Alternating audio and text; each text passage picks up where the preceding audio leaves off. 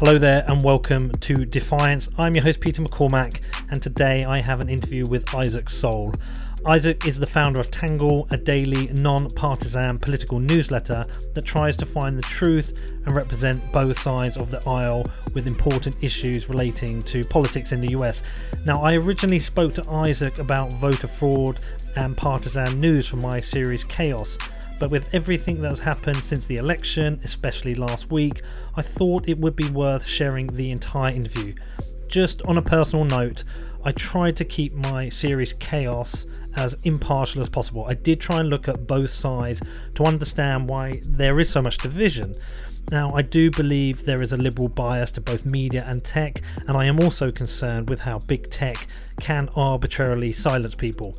But with all that said, I also believe that Republican voters have been conned by Trump into believing things which are not true, and the events at the Capitol building to me represented a dangerous escalation. For transparency, look, if you know me, you know I'm not a fan of Trump. I am, though, historically a conservative voter in the UK. Now, this isn't the same as the US, but I'm not some deranged liberal or Biden supporter as I have been accused. Sometimes you just have to call something for what it is, and the Trump lies and manipulation of public opinion to me is very hypocritical following his own fake news campaign. So I really think this is an interview worth hearing. I respect Isaac a lot. I think his work is fantastic. Now, this was recorded back in December. Obviously, a lot has happened since then, most notably these riots in Washington, but I think it is extremely relevant as Isaac has a very nuanced view and unique take on everything that is happening. Isaac also spent a serious amount of time trying to debunk all that wild accusations of voter fraud that were coming out from the Republican side post election. It's uh, definitely worth going and checking out the Twitter thread he did. God, it was like 500 tweets long, looking at every single accusation and debunking them.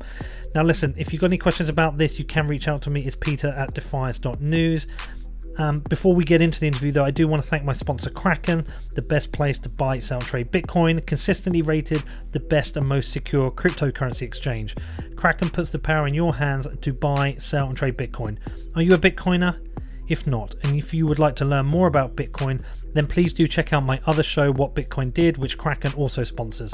Bitcoin is a decentralized peer to peer digital currency without any central authority. By not having any controlling party required to validate transactions, Bitcoin is both trustless and permissionless. It is an opt out of government fuckery. And as Edward Snowden said, Bitcoin is freedom. You can find out more at kraken.com, which is K R A K E N.com.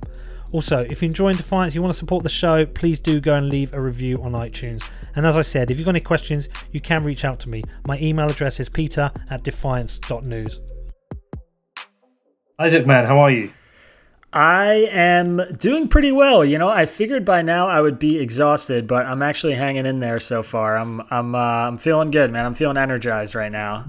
Good, good. Well, listen, I'm glad you're in my circle of people I know now. Um, I can't even remember how I came across you. Obviously, I was on Twitter, but uh, it's been really helpful having your work to try and deflect some of the arguments I've had. So I'm really glad that's happened. And I did really want to do a show about fact checking and uh, disinformation because there's this real big distrust in the the media right now. So I just wanted to get you on and talk about some stuff. I think for us to kick off, so people know who you are, because otherwise, if they don't get here their bias, they're going to go, "Oh, he's just a bloody liberal." can you can you tell everyone about what it is you do? Tell them about Tangle, so they get a picture, and then I'm now a, obviously a Tangle customer, and I'll, I'll tell you about my my early experience with it. For sure, yeah. So uh, I am a political reporter. Um, I've been in the game for you know ten or so years. Um, I was a sports journalist in college, wrote about some politics then, and then um, but but I grew up in in Bucks County, Pennsylvania, which is considered a bellwether county in the U.S. It's often like where Bucks goes, the election goes, and so I grew up amongst a lot of people who did not agree about politics. Many of my closest friends are Republican Trump supporters. Some of my closest friends are you know liberal Democrats, and they span the spectrum of like the furthest right and the furthest left. And as I was coming up as a political reporter, I noticed something that I thought was really scary, which is basically that depending on where I published my work, some people on the right would believe it and some people on the left would believe it based solely on where the, the publication was on the kind of ideological spectrum and had nothing to do with what the actual content of the article was. So it didn't matter how well sourced it was, how well researched it was, how good my argument was, you know the it was either dismissed out of hand or accepted based solely on the publication it was put in. And i learned that the hard way because my very first job was at the huffington post which for a lot of people is a is a liberal rag and the reason my first job was at the huffington post is not because i'm a raging liberal it's because the huffington post gave me a job and getting a job at a media organization is really hard when you're a journalist uh, so i applied to hundreds of places and i got a job there and so i took it because because that's what you do. So, about a year and a half ago, I started this project, Tangle, which is essentially a newsletter for people who hate what's happening in the media world, can't stand what they see on TV, can't stand what they read in some of the biggest papers in the country. And the idea is essentially I'm trying to bring perspectives and views from the right and left under one roof and then offer my take transparently. So I don't hide my politics on issues. I don't try to, you know, obscure where I land or how I feel about a certain policy.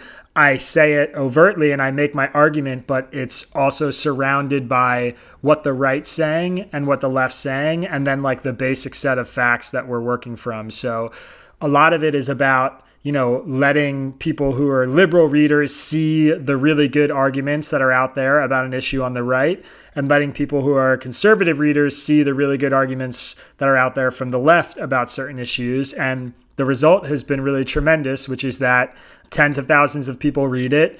I have thousands of subscribers, and the newsletter has been endorsed publicly by you know, non gender conforming Black Lives Matter activists on the left and like diehard Trump supporters who I grew up with who are now police officers in major cities in the US. I like two groups of people that I would bet the house on would never say that they like the same news outlet or the same political commentator have both given public endorsements to Tangle, uh, which I think is a testament to what I'm trying to do, which is just like, provide some some middle ground and some some reasonable discourse. And so that's that's the gist of the newsletter and where i am now. And um, the attention has sort of turned up in the last couple weeks because i've been covering a lot of the allegations of election fraud in tangle.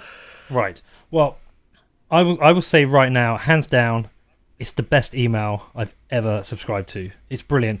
I mean, I've got a few I like in my Bitcoin world. There's this guy Marty Bent who does a really great uh, email about Bitcoin, which is fantastic. Um, I'm a big fan of Matthew Taibbi's uh, emails, which I receive. Um, but this is hands down the best. And I'll tell you a couple of reasons why I really like it. That really stood out to me. Firstly, when I get it, I know the topic we're going to, we, it's going to be on. Um, I also know how long it's going to take me to read it because you tell me. But I also really like that you make corrections as well. So some days I'm looking there's corrections. Um, as somebody who is, I don't really have real political skin in the game in the US. In that, well, I don't really have a, a, a need to pick a side. Like I'm based in the UK. I, I'm interested as a well, I feel embarrassed saying journalist next to you, but as a, as a content creator, I'm trying to understand what's going a lot on, on, on in the US, and it's it's very difficult. It really is quite difficult. Um, I'm definitely anti-Trump, um, but I would probably live in a red state. Uh, but your emails, I, I get it, and I, I, I, read it, and by the time I'm, I'm done, I'm, and I've only read like three since, since I've got them so far. I'm kind of like, shit. I think I know what's going on now, and I think I know how to form an opinion. And I guess I think that's what you're probably were trying to do, right? Rather than just, you know, uh, give the arguments that somebody wants to hear. Yeah, I think if you're somebody who doesn't have like two hours in a day to spend on Twitter, scrolling through political news, reading the opinion pages of the Wall Street Journal and the Washington Post and New York Times. This is like a really good way to digest what's happening in 10 or 20 minutes and know that you're getting like a really holistic view of what the arguments are that are out there. I mean, one of the reasons I started this is that what I find is often the loudest and dumbest arguments are the ones that are presented as being representative of the left or the right. So, you know, a lot of people on the right will often frame, you know, the most extreme tweets from Alexandria Ocasio Cortez as being representative of the mm-hmm. Democratic Party. And a lot of people on the left will take the most extreme tweets from like Charlie Kirk and say, like, oh, this is the Republican Party. And the truth is, is that like neither of those people actually represent the vast majority of those parties. Some of the things Alexandria Ocasio Cortez says I think are true, and some of them are representative of the party. A lot of the stuff isn't, and a lot of the stuff I think is wrong. And the same goes for Charlie Kirk, you know. Um, and obviously, Charlie's a he's a conservative activist. Mm-hmm. He's not a politician, but there are plenty of people who, like Matt Gaetz whatever, who subscribe to Charlie Kirk's politics that are serving in Congress. Um, and so, like, I'm trying to show like there's actually a lot of ideological diversity on both sides and there are actually really good arguments that often get drowned out by those people who are like shilling for retweets and likes. And so that's sort of like that's that's kind of the the hope that i'm doing is like i, I want i want to elevate the conversation and demonstrate that for a lot of liberals out there there are like really good arguments about you know limiting immigration or tax cuts or why we shouldn't make you know healthcare a public entity that are coming from the right. I'm not saying those arguments are all correct. I'm just saying they have more merit than like oh these people are just racist or mm. whatever, you know. Well, what you're going for is nuance, which uh, is uh, something that Twitter, in some ways, has killed. I know you get the odd tweet thread that does it. It's also good timing. I've got two books I'm reading at the moment here. It's quite funny timing. So I'm reading Black and White Thinking uh, The Burden of a Binary Brain in the Complex nice. World.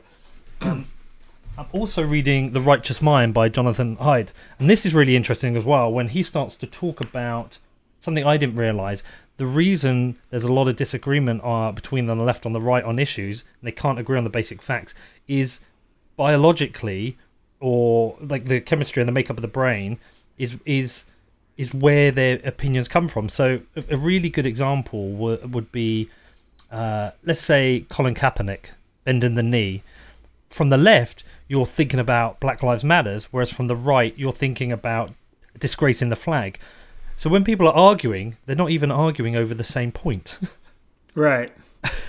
Yeah, and and I mean, I think to that point, what's really challenging about what I'm doing is that I'm up against that. I'm not just up against the biology of the human brain and partisanship and how a clique works and what tribalism is. I'm also up against the fact that everybody is living in social media echo chambers that have, you know, made it so they're only encountering the views they agree with.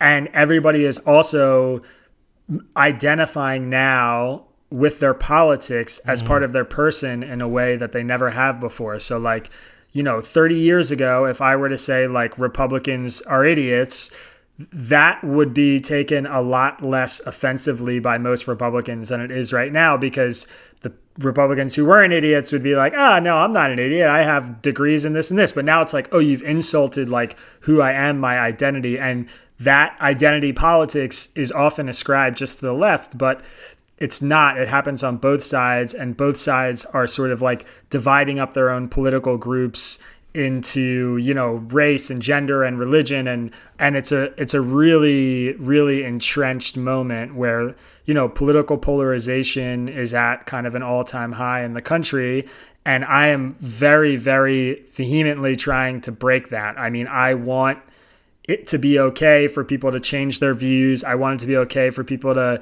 say the person they voted for is a schmuck. I want it to be okay for people to have one view that is in line with a Republican talking point and one view that's in line with uh, a Democratic talking point. And I think the reality for me is that Americans' political views are incongruent. They don't fit neatly into either party. This is true of most Americans. Um, you know, like I, for instance, am left on certain issues like healthcare and immigration, which are really important issues to a lot of conservatives.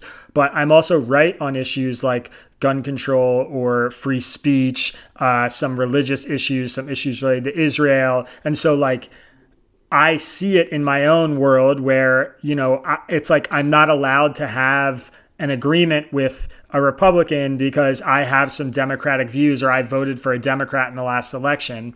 And that's not mm-hmm. how it should be, you know? And, and I think the proof of that is sort of like what we see in election results in America, which is that most often the election is determined not by the major policy issues of who are running, but it's determined by what the what the election is about. So in 2016, the election was about immigration.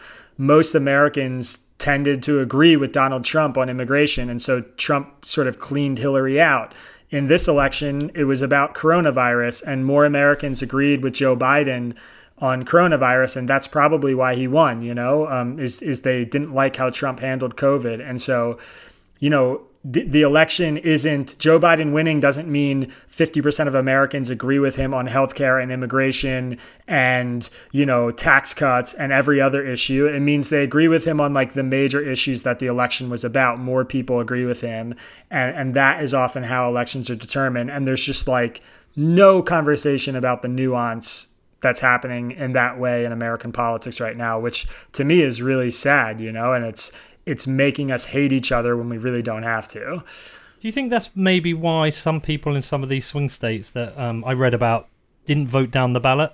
They were voting for Biden uh, as president, but also then voting for a, a, a Republican senator. Is that is that how it works?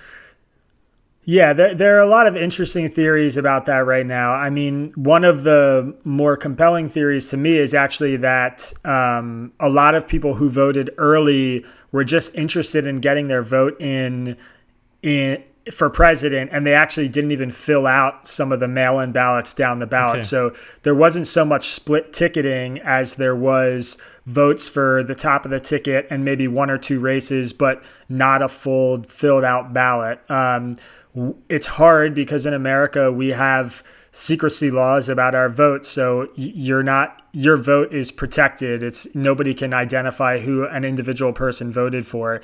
So we can only look at the batches of votes as like an aggregate. And so it's hard to identify like who voted for what person at the top of the ticket and down the middle. But th- there are some good theories. I mean you can see at least that in a lot of states, Joe Biden ran ahead of the Democratic senators or members of Congress who were up for election. And so you could deduce from that that, you know, people like Joe Biden more than they like the down ballot Democratic politicians, which is kind of a repudiation of Trump, but also saying, like, we don't want total Democratic control over Congress. We don't want to just hand the whole House to Joe Biden and Kamala Harris. And so, that's sort of like the distinction that I think we're gonna try and suss out in the next few weeks. But I don't I don't think it's totally clear yet. Have you got any kind of your own theories on why it's so hyper partisan? Look, I've got mine because I'm making a series about this stuff. But if you've got theories on why it's become so hyper partisan, I, I I really do believe that a huge overwhelming part of it is because of the media. I okay. mean again, like th- this is why I started Tangle. Like I can ask somebody in America right now, what TV show do you watch to get your news? What's your favorite website to get news from? And based on those two questions alone, I think I could guess 99% of the time accurately who somebody's going to vote for, who they voted for in the presidential election. And that's really bad. I mean, that's that's not how it always was and it points to the fact that we are literally living in two different realities and i and you know i spoke to you about this previously mm. but like i don't mean that hyperbolically and I, I i always say that and people are like oh yeah yeah but i'm like no literally the country is in two different realities i mean we're seeing it right now where a huge chunk of the electorate is under the impression that Joe Biden somehow stole this election. And um, I am personally trying to hold the line on the fact that we still don't have any evidence for that. But, you know, it, it in the end, if you just step out and look at it, you know, it's like three and four Republicans think that the election was stolen or wasn't done fairly. And so, you know, that's that is one of the few things that was left in America, one of the few institutions that, as a whole, people still trusted before the election.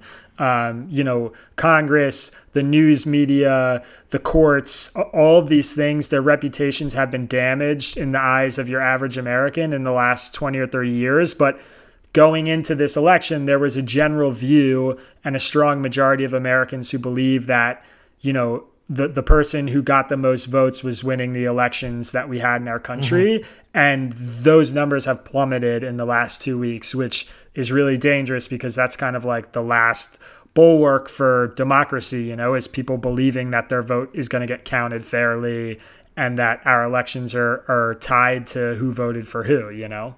Well, yeah, it's funny. I be I was tracking those. Do you know those Gallup polls?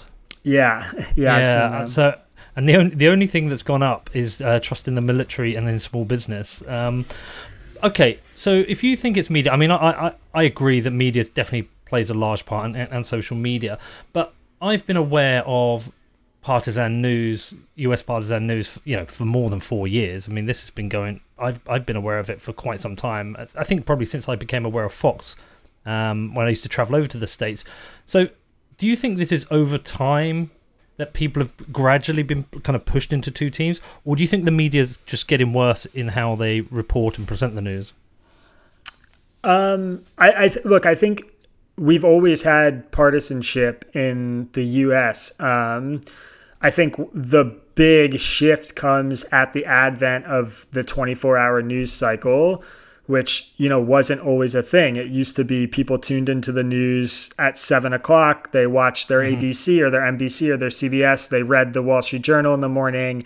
And that was kind of like where they got that space from. But now, people are, are literally at home watching Fox News and MSNBC for eight hours a day. I mean, I know people and voters who are like that, and they're right. when they're not watching that television, they're on social media, and when they're not on social media, they're talking to people who are in their inner circle of friends about politics. And a lot of those people are just being fed the same story over and over and over again. And at some point, whether you're on the left or the right, it doesn't matter whether that story is tied directly to reality. It's like, you know, we have tons of studies to show that the number of times somebody hears something, regardless of how close it is to the truth, sort of enhances that person's ability to believe it. And so, you know, if you're watching MSNBC and all you hear is Russia, Russia, Russia, Russia, Russia, at some point a few years into, you know, Donald Trump's presidency, you just start seeing Russian interference in every little thing. And you can see that in the psychology of the left, despite the fact you know, a lot of the allegations that we had in the year after the election haven't really proven out. Um, so, you know, and now and now you see it on the right too. I mean, it's like this idea that Joe Biden is a socialist and that Democrats want to destroy the country and that they'll do anything to steal the election and all this stuff. That's not just being said now, it's been said for for years and they've been hammering it and hammering and hammering it and now we're seeing like you know the chickens are coming home the roost um, which is also worth noting that there's a phenomenon happening now where like the Tucker Carlsons of the world and even the Donald Trumps of the world they're not driving the narrative anymore. There there was a time when like they would say something and the followers would would follow what they were saying. But what we're seeing now is like they're saying things and their followers are are breaking off from them and sort of paving their own pathway with the information that they had before. So, like a good example of this is last night on Tucker Carlson's show, he told his audience that Sidney Powell mm. had been invited onto the show and he had given her numerous chances to present some of the evidence for her Dominion voting systems conspiracy theory, which is what it is. And she didn't provide any evidence. And he had offered her a huge slot on the show to come on. And he wanted just like a one pager of, you know, what are you, what are the allegations? How are you going to back them up? Whatever. And then she gets all testy with him and refuses to do it. And not only that, he says he reaches out to the Trump campaign and all the people they talk to on the Trump campaign also say that they haven't seen any of the evidence that Sidney Powell says that she has. So now everybody's flying blind there. And instead of Tucker's audience seeing that and saying, like, oh, wow, maybe this is just bullshit, they saw that and they said the reaction was like, Tucker turned on Sidney Powell. Tucker's flipped. And so like he has now lost the audience a little bit, which is is actually pretty scary. And like, you know, the same thing happened with Trump in the second debate.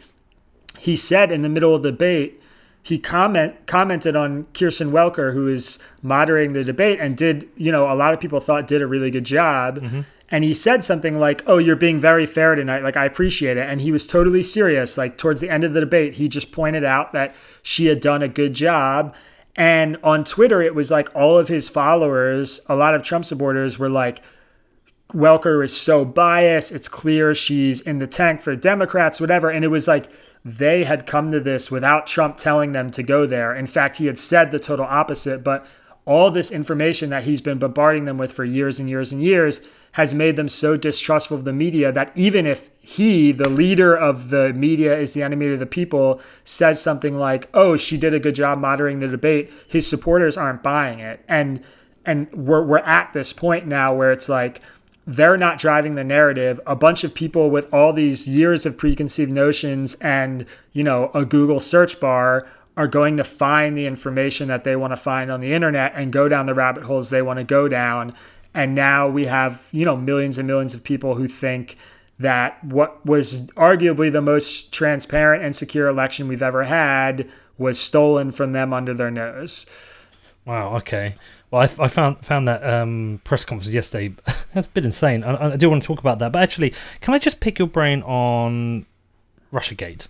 So this is a topic I've never gone fully into because every time I look at it, I feel like I'm going to spend. I've, I've like I spent a small amount of time on it, but I just felt like this is something I need months to look at, and I still don't think I'll come to a firm conclusion. But obviously, I, I, I I'm aware of the the investigations. Obviously, I'm aware that um, of what happened with the impeachment. I'm, I'm also aware that it's, it's called the Russian hoax, but I'm kind of under the standing that there was certainly a good reason to investigate the dealings with Russia. What was what was the Tangle take on it all? Like, where did you guys come to with it?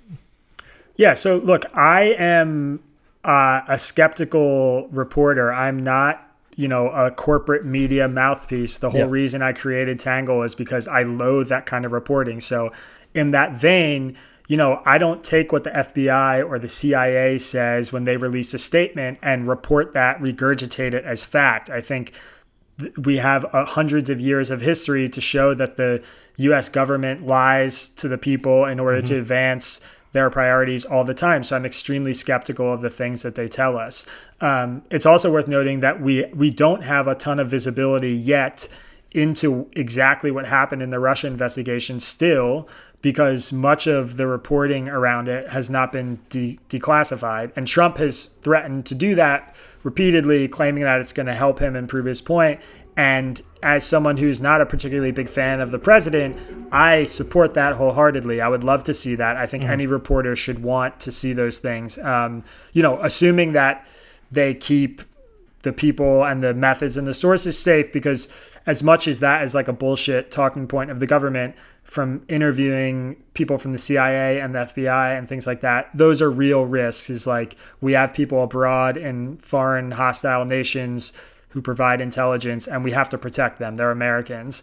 Um, so, all of that aside, I mean, the Tangle take on it was Donald Trump did everything he possibly could to make that investigation a reality. I mean, the people that he brought on to his when, when Donald Trump hired Paul Manafort to be mm-hmm. on his campaign, I mean, my phone was exploding with with text messages from friends of mine, sources, people I know on the Hill who are like, I cannot believe that he's bringing this guy on. He's like the most notorious scumbag in all of politics. When he hires Roger Stone to be on his campaign, it's like, okay, this this is a guy who like thrives and lives on his reputation as like a dirty trickster. So he brought in these people who were committed to going to the end of the earth and bending the rules as hard as they could in order to win the election. And you know, uh, throughout that time, you have things like the, the infamous Trump Tower meeting, where we have email records of Donald Trump Jr. saying, you know, yes, I love the sound of Russian intelligence on Hillary Clinton. Let's go.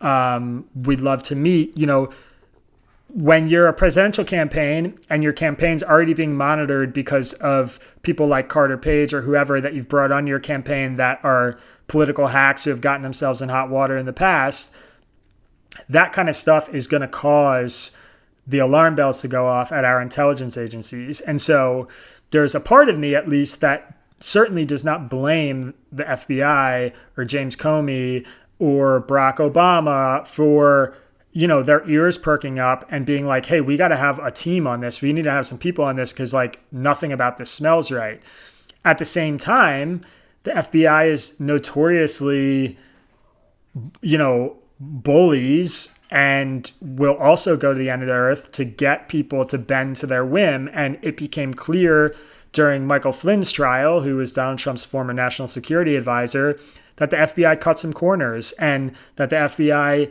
you know, had basically found that he was innocent and then rescinded that finding in the last moment in order to to wage like a last minute campaign to pressure him into confessing to what I think was probably a rather benign phone call to like a Russian ambassador. And so, you know, neither side was guiltless in the affair and I think ultimately the the place where I land on it is like Trump was running a rather uncoordinated and unorthodox presidential campaign where they were shooting from the hip and allowing any person who you know would resemble some kind of loyalty to them to come join them and help. And that often included you know taking random meetings with people who they might not have understood were notoriously shady political actors. Uh, I think you know Trump's financial connection to business investments in Russia and other countries across Europe and the Middle East are very clear. I don't think there could be any debate. You know, the idea that he's standing on stage and saying, "Oh, I have nothing to do with Russia," when a year before his son is talking on national television about how you know Russia is one of the biggest sources of financial support for the Trump organization. I mean, these things are not compatible. So like. Mm-hmm you know, it's it's it's really hard in this landscape to shoot down the middle on a story like that, on a story like the Russian investigation, because it's like I say one thing about Michael Flynn being treated unfairly, and all these liberals are like, whole like you fell for it, they're working the refs, you're an idiot, you know, whatever. And then I say something about like actually Donald Trump does have a lot of financial interests in Russia and Vladimir Putin could probably leverage him if he wanted to. And all these people on the right are like, oh my god, dude, like your your head's in the clouds, you have Trump derangement syndrome, you know, whatever. And it's like, hmm. no, there's like a middle ground there where I can hold those things all at once. So, you know, I I haven't seen enough of the the Mueller report to say conclusively that Donald Trump, you know, was coordinating with Russia in order to win his presidential campaign. I don't think he was. I do think Donald Trump clearly has ties to Russian agents. I do think his campaign was very clearly contacted by Russian agents and in some cases took those meetings or at least had interest in taking those meetings. And, you know, I think like much of the Trump presidency, there's a ton of smoke and we haven't seen evidence for a serious fire. But um, it's hard for me to blame the FBI for doing what they did, for investigating him um, and, you know, I wouldn't be surprised if in four years or eight years or 10 years, we get some pretty damning or alarming, you know, memoir from someone who was on the Trump campaign and actually participated in some pretty shady stuff that we don't know about today. I think, you know, th- historically speaking, the fact that we know as much as we do right now is not a good sign in terms of like what are we going to know in 10 or 15 years i mean we saw that with nixon we saw it with bill clinton we saw it with all these people that like as the, the longer time went on from their presidency the more of the really ugly stuff came out of the closet and so i imagine in you know 15 or 20 years there's going to be quite a bit of ugly stuff about the trump administration that we still don't know about today you know what i'm saying so that's why trump had to call it a hoax and that's why his supporter base repeat that at every possible point. Whereas I'm, you know, as an outsider, I was thinking, well, uh, from the limited amount of information I know I've read, certainly there's something that required investigation. So yeah, that kind of like a lot of smoke but no fire sound, sounds about right. Also, let me ask you: I don't did did you cover or look into the lap the Hunter Biden laptop situation? Because because because I, I am, you know, not a fan of Trump, and I've tweeted about him a lot a lot recently. I often get people say, well, are you going to do an investigation into Hunter Biden's laptop? Are you going to talk about that and how they've been bought off by the Chinese? And I found the laptop, I don't know, I just didn't trust the basis of the story. I found it, I don't know, for some reason I just found it like it found like a setup, found like a setup, but at the same time, uh, there was a lot of weird stuff going on, on with regards to it. Um, I found it quite weird that you couldn't share the New York Post article. I understand Twitter's reasoning, but I still found that a little bit weird. I just found the whole thing a bit weird. yeah, I, um, I wrote extensively about it, and I think the fact that a lot of people in the media tried to ignore the story or brush it under the rug was a huge mistake. I think uh-huh. it created more intrigue and I think it made it a bigger story than it needed to be. I wrote very critically about Twitter when they blocked the link to the New York Post story, when they were limiting the traction of the story. I thought that was a huge mistake, which they eventually conceded. I mean, Jack eventually said that himself, and they reversed course.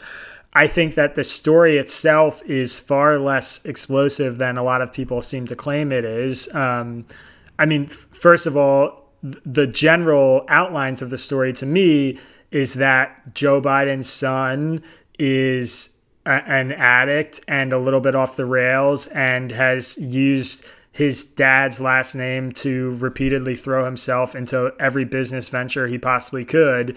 And the evidence that we have that Joe Biden knew about that stuff is fairly strong. I mean, the idea that Biden and Hunter never talked about what he was doing overseas is just laughable to me. Of course they did. Um, I'm sure Joe had an understanding of at least some of the places where he was working or the investors he was talking to. But the idea that Biden was profiting off of this while he was vice president or was involved in these deals in terms of having an actual stake in them is pretty much non existent. I mean, even the guy who brought forward all these emails and and claimed to be on the email chains.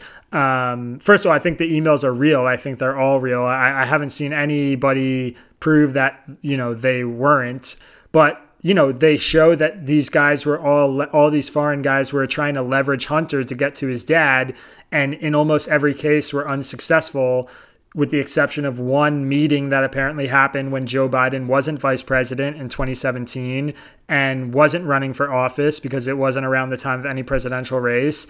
And he went to a meeting and nothing ever came of it. Like, I mean, the, the, the pretty much what happened was, according to the email chains, which I've read, is they went to the meeting and Biden sat down with the guys and thought that it didn't really smell right or you know he wasn't interested in the business opportunity and it was a no-go from him as hunter put it. And you know then hunter went on without this guy Bobulinski, who was like sort of the center fox news character in this whole thing. And that guy has said repeatedly when he came forward you know the what gets buried in the lead in the story is that he came forward because people were accusing him of being part of some Russian disinformation campaign. And he was a veteran and he wanted to say, I'm a real person and this really happened. This isn't some Russian disinformation campaign. But he never came forward and said, Oh, I have Joe Biden's signature on this contract and he, we, I was helping wire money to a bank that Joe Biden was associated with. He never said that. He said Hunter was a scumbag and was trying to do all these things and work all these angles, leveraging his last name to get involved with these failed business ventures. And all of that is pretty much true. I mean, I, I don't think that, mm. you know, there's a, there's an angle there um, where it's, it's, it's like, you know, th- based on the emails alone, we can see a lot of that stuff pretty clearly. What I did think was that, um, it was really horrific what the New York Post did in publishing the stories, and that they shared all these photos of him passed out with a pipe. And, you know, look, I grew up in a in a town that has been ravaged by the opioid epidemic. I have friends who have died of heroin overdoses. You know, I have family members who are recovering addicts. Like that to me was disgusting. It was mm-hmm. horrible. I thought how Trump handled it in the debates, talking about his crackhead son who's yep. doing coke or whatever. I like I mean that that kind of shit really does make my blood pressure go up because I see a lot of people I care about in Hunter Biden. I, I've seen that kind of person before. Um, and I thought all of that was totally unnecessary and was a really trashy thing for the New York Post to do. But I did think that there was some merit to talking about the validity of like these email chains that had, you know, business dealings and Joe Biden and all this stuff tied in. And I wrote about that. And, you know, look, we're, I know there's more important things to talk about now because of the election and all this stuff, but I think it is worth pointing out that like nobody on the right is talking about that crap anymore. The story has basically died in the wake of the election. And it's not just because we have this whole election conspiracy theory stuff to talk about and the overthrow of the election and whatever, and the election being stolen and fraud. It's because it was being used as a political tool to to bludgeon Biden. And I don't think we ever got any inkling of you know a courtroom or even the Republican controlled U.S. Senate who is taking a lot of those allegations seriously. Um, you know, even the Wall Street Journal wrote a story that poked quite a few holes in the idea that Biden was ever a part of any of these business deals, that Joe Biden was ever a part of any of these business deals. So, you know, I think the story became a much bigger deal because a lot of people in the corporate press tried to ignore it and Twitter tried to censor it. And, um, you know, I think that that all made it quite a bit worse.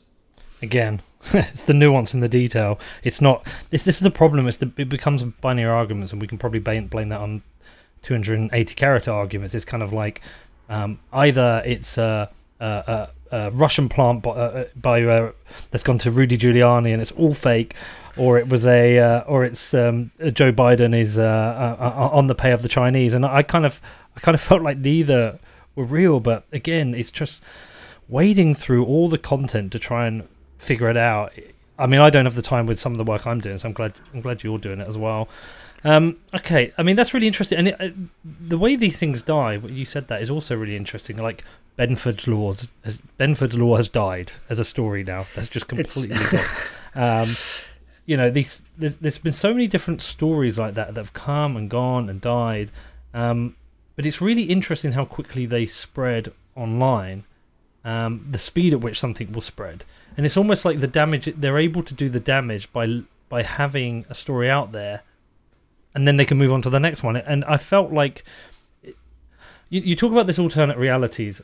I, I, I watch what's going on at the moment, and I have people shouting at me on Twitter, which you're aware of because I've been using your work as defense, telling me I don't understand. You're going to see this Dominion vote in this. You're just a sucker for mainstream media. You just watch CNN all the time. You've seen it all, right? You've seen the people saying. And I find it really difficult, Isaac, because what I'm seeing what is quite clear to me through my eyes is Donald Trump lost an election. What was, you know, a fair and free election. It was monitored by uh, independent monitors, which they invited, which didn't find any problem. There's been no evidence of fraud. Um, it seems to me he's. I don't know exactly what he's doing, but he has some kind of strategy to hold on to power for longer than he should right now. That's very clear to me. He's also, to me, he's very clearly a liar and his administration lies a lot, him and his press secretary and everybody else.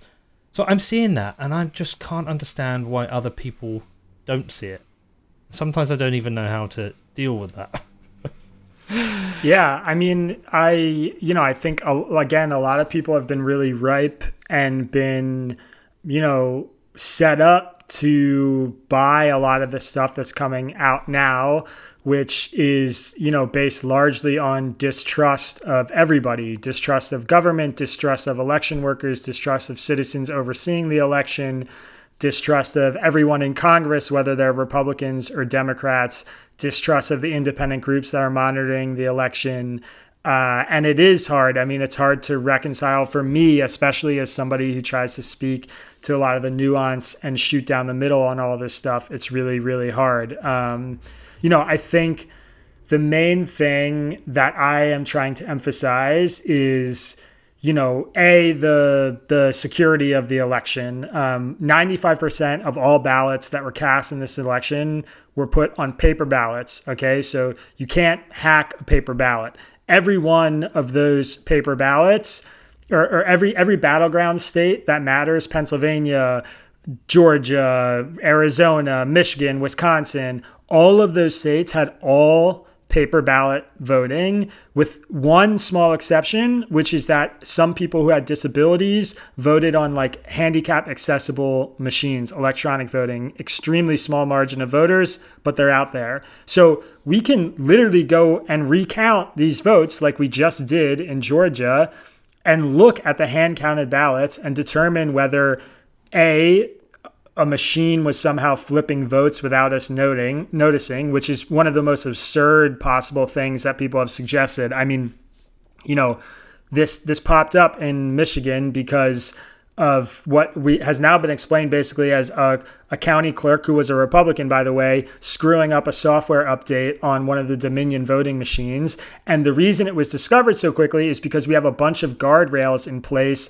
like canvassing and post election auditing and recounts that check these kinds of things. And so it was found. So so first of all, that 95% of ballots and the fact that all the swing states had mail had uh, paper ballots in this election is something that is not typical. In 2016, almost all of Georgia was electronic voting, and most of Pennsylvania had electronic voting too. And so the paper balloting was introduced as a sort of way to to improve the security of the election. So that's number one. Number two is the transparency of the election was actually fairly historic. I mean, the thing that continuously blows my mind is most of these videos and the visual content that's alleging fraud is stuff from live streams inside polling places across the country in Detroit in Philadelphia in Milwaukee. I mean, we literally had cameras running inside the polling places, filming people counting the votes on top of poll watchers, bipartisan poll watchers being present in all of these precincts, which, by the way,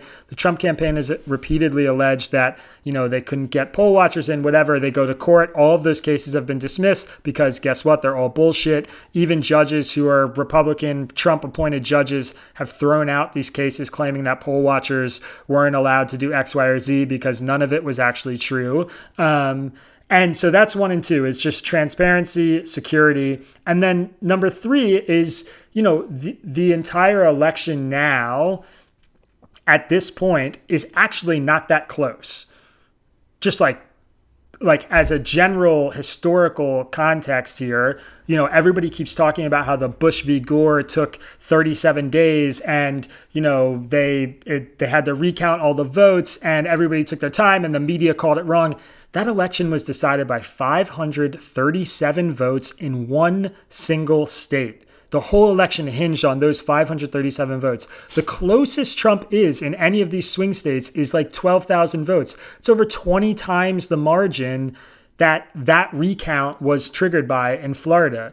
And you know, in Pennsylvania, it's not very close at all. It's it's upwards of 70,000 votes now. In Michigan, it's 250,000 votes. Even in Wisconsin, 20,000 votes. I mean, that's way outside the margin of you know what a recount or an audit is going to change. We saw in Georgia, they had two incredible, unbelievable, I admit, shocking fuck ups in Georgia these one election worker apparently didn't upload an entire memory stick of like 200 2300 votes or something and another one uploaded it but the count happened incorrectly. Another software issue on one of the the bout the voting machines that they caught in like the post-election ballot post-election audit.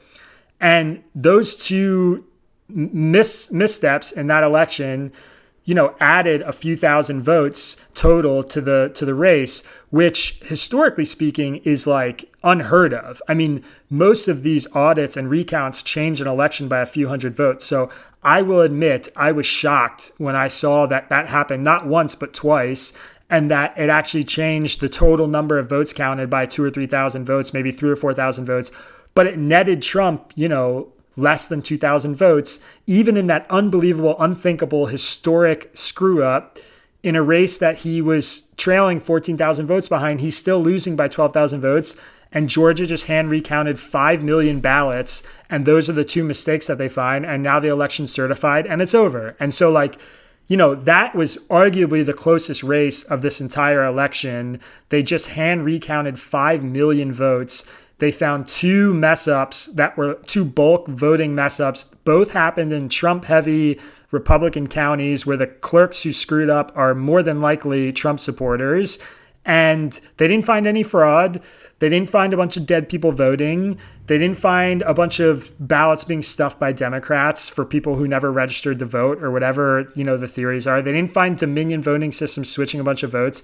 They found that they actually, outside those two memory sticks, nailed the election amongst 5 million votes and did it with the whole country watching. And they just spent a week hand counting, hand recounting all those votes to appease like the conspiracy theories that were out there. And now where are we? You know, it's like everybody's going to move on from Georgia. It's you'll see it in the next day or two. It'll be we're going to stop talking about Georgia. We're going to start worrying about whatever is, you know, what the electors are going to do in Michigan or whatever. And they're just going to keep jumping to the next thing until there's no more plays left. And and I don't know what to do with that. You know, it's hard to it's hard to manage that. What about these two um, Republican Michigan leaders that Trump's invited to the White House and the kind of story circulating about how what he's trying to do there? What is your take on that? Say that again. I'm sorry. What is so, my take on? And so Trump's invited two Michigan Republican leaders oh, to meet uh, at the White House. What is your take on that? I think that he's going to try and pressure them into, you know, delaying the certification of the vote or auditing the vote and dragging the results out um, a little bit longer. You know, I, I, I do. They're not giving a clear answer on what they're doing or why they're doing it. So I, I it's hard for me to come to any other conclusion besides that. But um, I mean, if you gamed through, if if you gamed through, he obviously wants to win the election by hook or by crook, right? It's very clear. If I trust everything you're saying, this was, uh, uh, uh and I believe it was a fully free and fair election. Have you like in, have you gamed out yourself some of the potential ways they can steal this election? Well, I still, hmm, is that a fair word? Yeah, it probably is.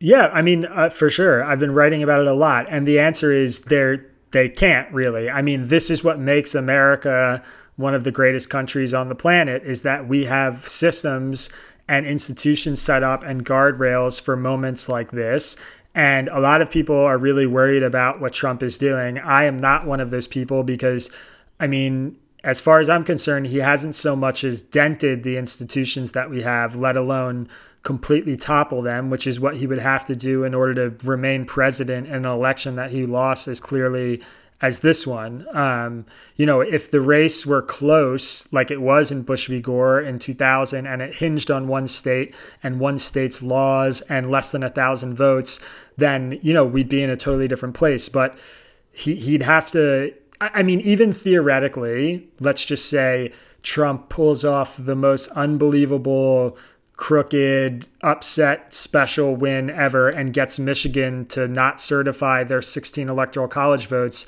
he still loses the election. I mean, that puts Biden at 290 to whatever Trump's are, and the election's over and Biden's still president. So, like, he'd have to do that in multiple states. In places where the state electors have already said repeatedly they're not going to buck the will of the people. So, like, bringing in the GOP legislator, I don't know exactly what plan they're cooking up. It's probably a plan to advance what they want to advance politically, but the state legislator doesn't get to decide whether the electors cast their ballots for Joe Biden or not. The electors are going to do that. And the Supreme Court's ruled repeatedly about faithless electors and the fact that they have to abide, you know, it's unconstitutional for them to not abide by the will of the people. And so you know, there are just too many guardrails to to stop him. And so what I think is you're going to hear a lot of noise. Maybe we'll get a delay.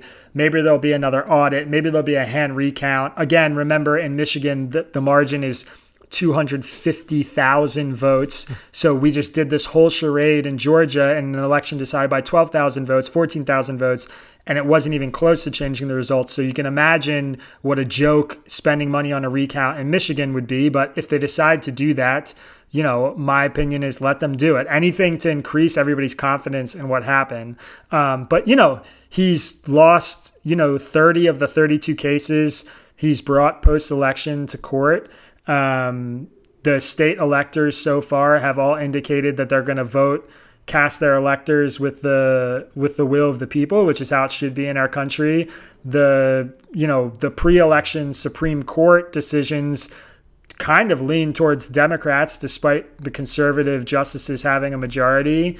And um, you know, I don't I don't think he has any outs. I don't know what the end game is besides just keeping his base on board in the belief that he's a winner. But um, you know, I don't I don't think he has any path toward changing the fact that Joe Biden is going to be inaugurated on January 20th. And I think you're going to see Republicans will start bailing on him um, because the the courts will just keep laughing everything out of court. Judges will keep laughing everything out of court. The electors will start certifying the election like they just did in Georgia.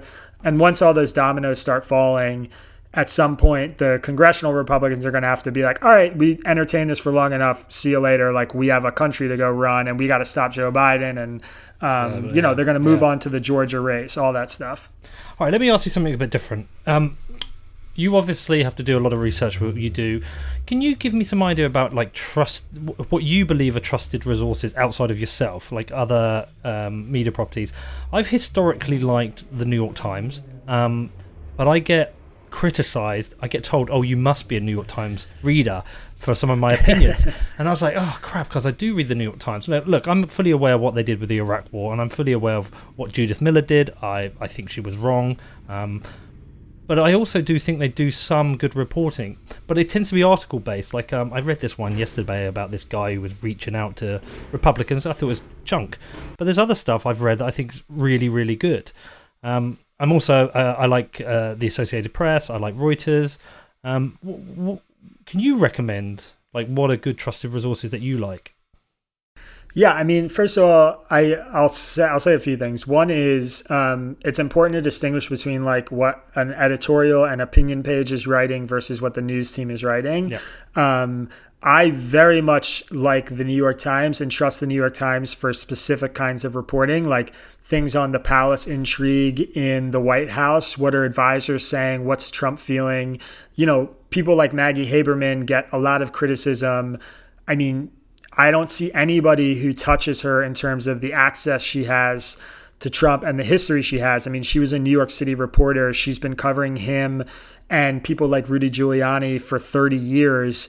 Uh, as a professional journalist. And so she really understands these people. She understood Trump way better in 2015 and 2016 than a lot of reporters did back then. And through 2020, Trump continued to give her interviews, continued to talk to her, continued to call her to make his points. And I think she's done a really good job reporting a lot of the stuff about his administration.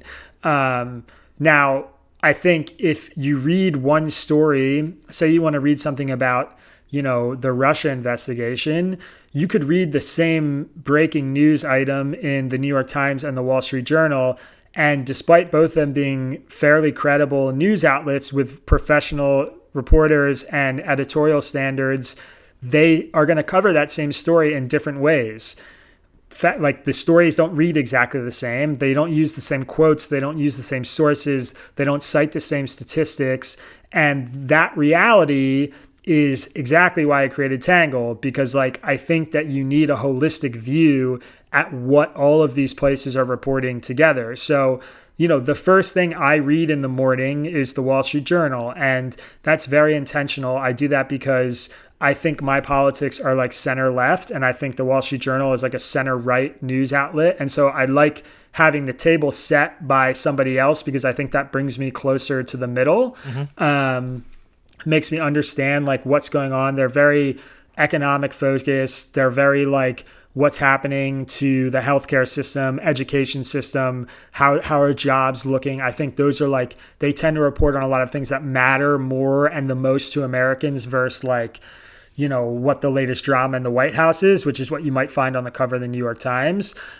And yeah, so I, I trust the big three. I trust the Washington Post, the New York Times, the Wall Street Journal, and I trust them because they have the best reporters, the most experienced at least, and the best sourced. Um, I trust them because they correct their mistakes the most often. Uh, when they make errors, they often you know they update their stories. Sometimes it's too late and the stories have already spread and they screw up. Every media outlet does that.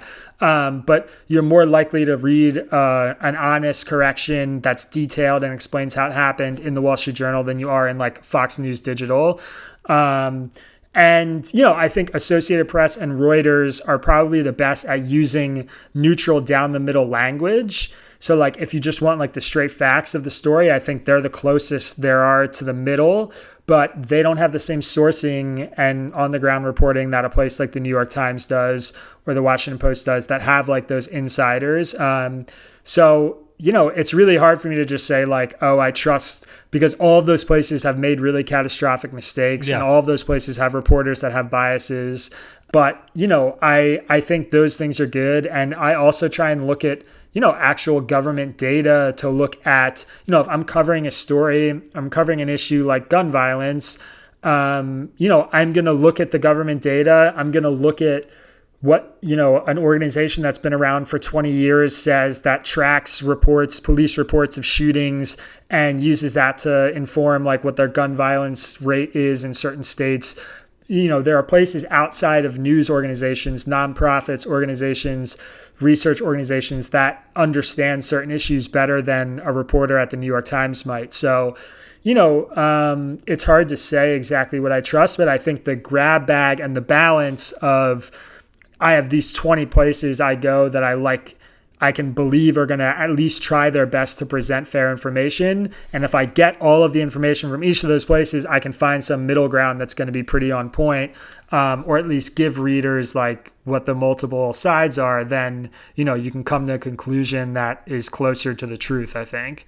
Yeah, that's interesting to hear because definitely I've been shamed into believing I should not be release, reading these publications, but at the same time, it's like, well, I have to have some sources for my news. Um, I like to have sources that I know have fact checking departments and uh, legal teams. They know there's consequences if they make mistakes, but I also I don't take it as gospel because I, I know these people have made mistakes. I also know they have a bias, and so it, perhaps the Wall Street Journal might be the good flip side to the New York Times for me as well. Okay. All right. Well, listen. Look, this is it's fascinating. I could talk to you for hours about this. Um, I do before we close out because you did tell me you're a Bitcoiner, and I do have a Bitcoin show, so we should just have a little. We should touch on Bitcoin a bit. So, tell me, you're a Bitcoiner. I own some Bitcoin. Yes, I also um, the big bet that I made was on Ethereum. Okay. And I bought Ether about four years ago when they were like okay. twelve dollars a pop, yeah. and um, I fucking cashed in, man. Um, when did you sell? I, what price? I, well, I, I'm still holding like 30 or 40, but I sold pretty much all the way up. Uh, I screwed up a little bit. I, I probably sold, you know, through 500 and 600, and then I stopped, and then it got, they broke a thousand, and then I thought, holy shit, this thing's just going to keep going. And then I wrote it all the way back down to 500 and then I sold some more. And now I've been like trading back and forth since then. So I missed the big one, which would have been like some life changing money. But, you know, you live and you learn. And now here we are. Who knows? I mean, you tell me, what should I do? What's going to happen? Well, I think you should t- sell all your Ethereum and convert it into Bitcoin. That's what that's what I would do. Yeah. Um, yeah, I mean, like, look, the the tricky thing. I, I'm only Bitcoin now. I I traded. I bought ETH firstly. It's about about three years ago, but probably similar time to you though, but I think it was about three years ago. There was like nine dollars. It was start of 2017. I bought a load, sold some at 200, and watched it go up. But I uh, about a year and a half ago, I just went Bitcoin only. I, I realized like long term, it's the only one that really matters. And with Bitcoin, I'm like happy to hold it for 10 years. Um, I'm very confident that Bitcoin will we're going to set a new all-time high very soon. I'm very confident in the next year or so it will break 50 and long term, I'm very confident it'll be in excess of hundred thousand a, a Bitcoin. But I don't want to tell you to do it just in case, just in case, just in case it goes wrong. but that's my view. Like uh, I, I, I trust the devs, the devs, the people around Bitcoin more. The, just long term, I trust it more, and I don't trade. So if I'm going to buy a, a cryptocurrency, I'm going to hold it for a long time, and for me, the only one's Bitcoin. But then my show's what Bitcoin did. Do you? Uh, yeah. Well. Does, does the Bitcoin stuff come up in does it like is it crossing any of the work you do? Is it becoming um, there's been some really interesting talk in the political world about a blockchain election, uh, okay. which which I think is um, you know a compelling idea. I, I know that there are a lot of advocates out there that view the election system we have now as archaic and unsecure, and um, I certainly believe that like a public ledger and an open source code could serve the election system and i could see how like uh, you know, an election that is traced on the blockchain could be more reliable than certainly, you know, an election that happens with the same security like banking does. Mm. You know, uh, what a lot of people say in the political world is like, oh, I can deposit money from Wells Fargo on my phone. Why can't I vote on my phone? And it's like, well, actually, what you're doing on your phone with your bank is not as secure as you think it is, as has been evidenced by like every single major hack we've had in the last 20 years where, mm you know somebody got your stupid password that's your birthday and stole all your money you know um, but the blockchain does offer i think some solutions where if things go wrong or deviate from what's normal we can really trace what happened. The issue is that, at least in America, the ballot secrecy is like really crucial. That's, you know, and so it's hard to know if, say, I vote on my phone on some election blockchain without seeing my vote filled out on a ballot and without scanning it in a machine and watching it be tallied for whoever I voted for, then, you know, I'm I'm sort of left in the dark that by the time my vote gets to where it's supposed to be, it's the same as it was when I cast it. Yeah. And I don't understand blockchain quite enough to know how we might be able to solve that problem. But I do think that's like, we have to be able to solve that without exposing who somebody voted for. And that to me is could be a tricky path forward. Yeah, that's come up a few times. Uh, I know I, some of the people I know who work in the space, they're not very keen on the idea of blockchain voting. They think there's a number of issues relating to the idea. I, would have to go back and dig it out. I think one of the issues is you have, yeah, blockchains and uh, uh, uh crypt- cryptography is based on having your own private key and what happens if you lose that private key and so i think there's some issues related to it i guess i was more asking like have you ever come across the stuff like when steve Mnuchin is talking about bitcoin or yeah ah uh, yeah yeah yeah um yeah i mean the my feeling is that like in America, at least, the regulatory arm of the US government seems pretty resistant to bringing in a new currency um, and, you know, or, or, at least bringing in a new way for people to pass around US dollars. Uh, they seem, as far as I'm concerned, this administration and past administrations have seemed very adversarial, particularly you know, represented by the fact that they're like, when they think of blockchain, all they seem to think of is like Silk Road and human trafficking and drug use and like criminals using it and, and that kind of stuff. Um, so I am not particularly optimistic that this or even potentially a Biden administration is going to be friendly to welcoming in some of these, you know, blockchain supported currencies or whatever into like a US regulatory arm. But I do think that the generational shift we're going to see in Congress in the next 10 or 20 years makes it pretty much inevitable. I mean, I don't know yeah. how it's not going to happen, you know? Um, well, you got Cynthia Lummis people, in Wyoming. She's a Bitcoiner. She's a yeah. There's a there's and she's she seems to have been pretty successful in implementing it. Right. Um, they've sort of like brought it into the the system there in a way that other people haven't. That now all these I saw I just was just reading an article that all these blockchain people are like flocking to Wyoming yeah. now, right, to well, start businesses yeah, and stuff. They've given two bank licenses, I think, now for crypto banks, so that's kind of interesting. I, am speaking to Cynthia next week actually, uh, but she's a Bitcoiner, so I think you're right. I think I think it's probably coming. Well, listen, Isaac, uh, fascinating to talk to you. I'm sure we're going to stay in touch over these coming years, and um, if I if I can ever help you, let me know. But tell people where to sign up to uh, Tangle, and I highly recommend people at least go and check it out. I think it's fantastic.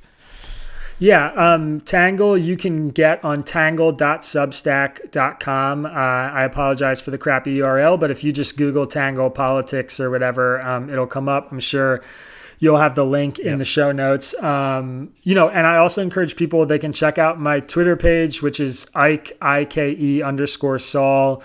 Pinned to the top of that page is a thread where I've been tracking a lot of these Epic. voter fraud claims. Um, you know, you and I didn't get into some of the finer details about a lot of these claims, but I assure your audience that I am uh, skeptical and open and um, interested in the stuff that's out there. I believe election fraud and voter fraud is real. I know that it happens.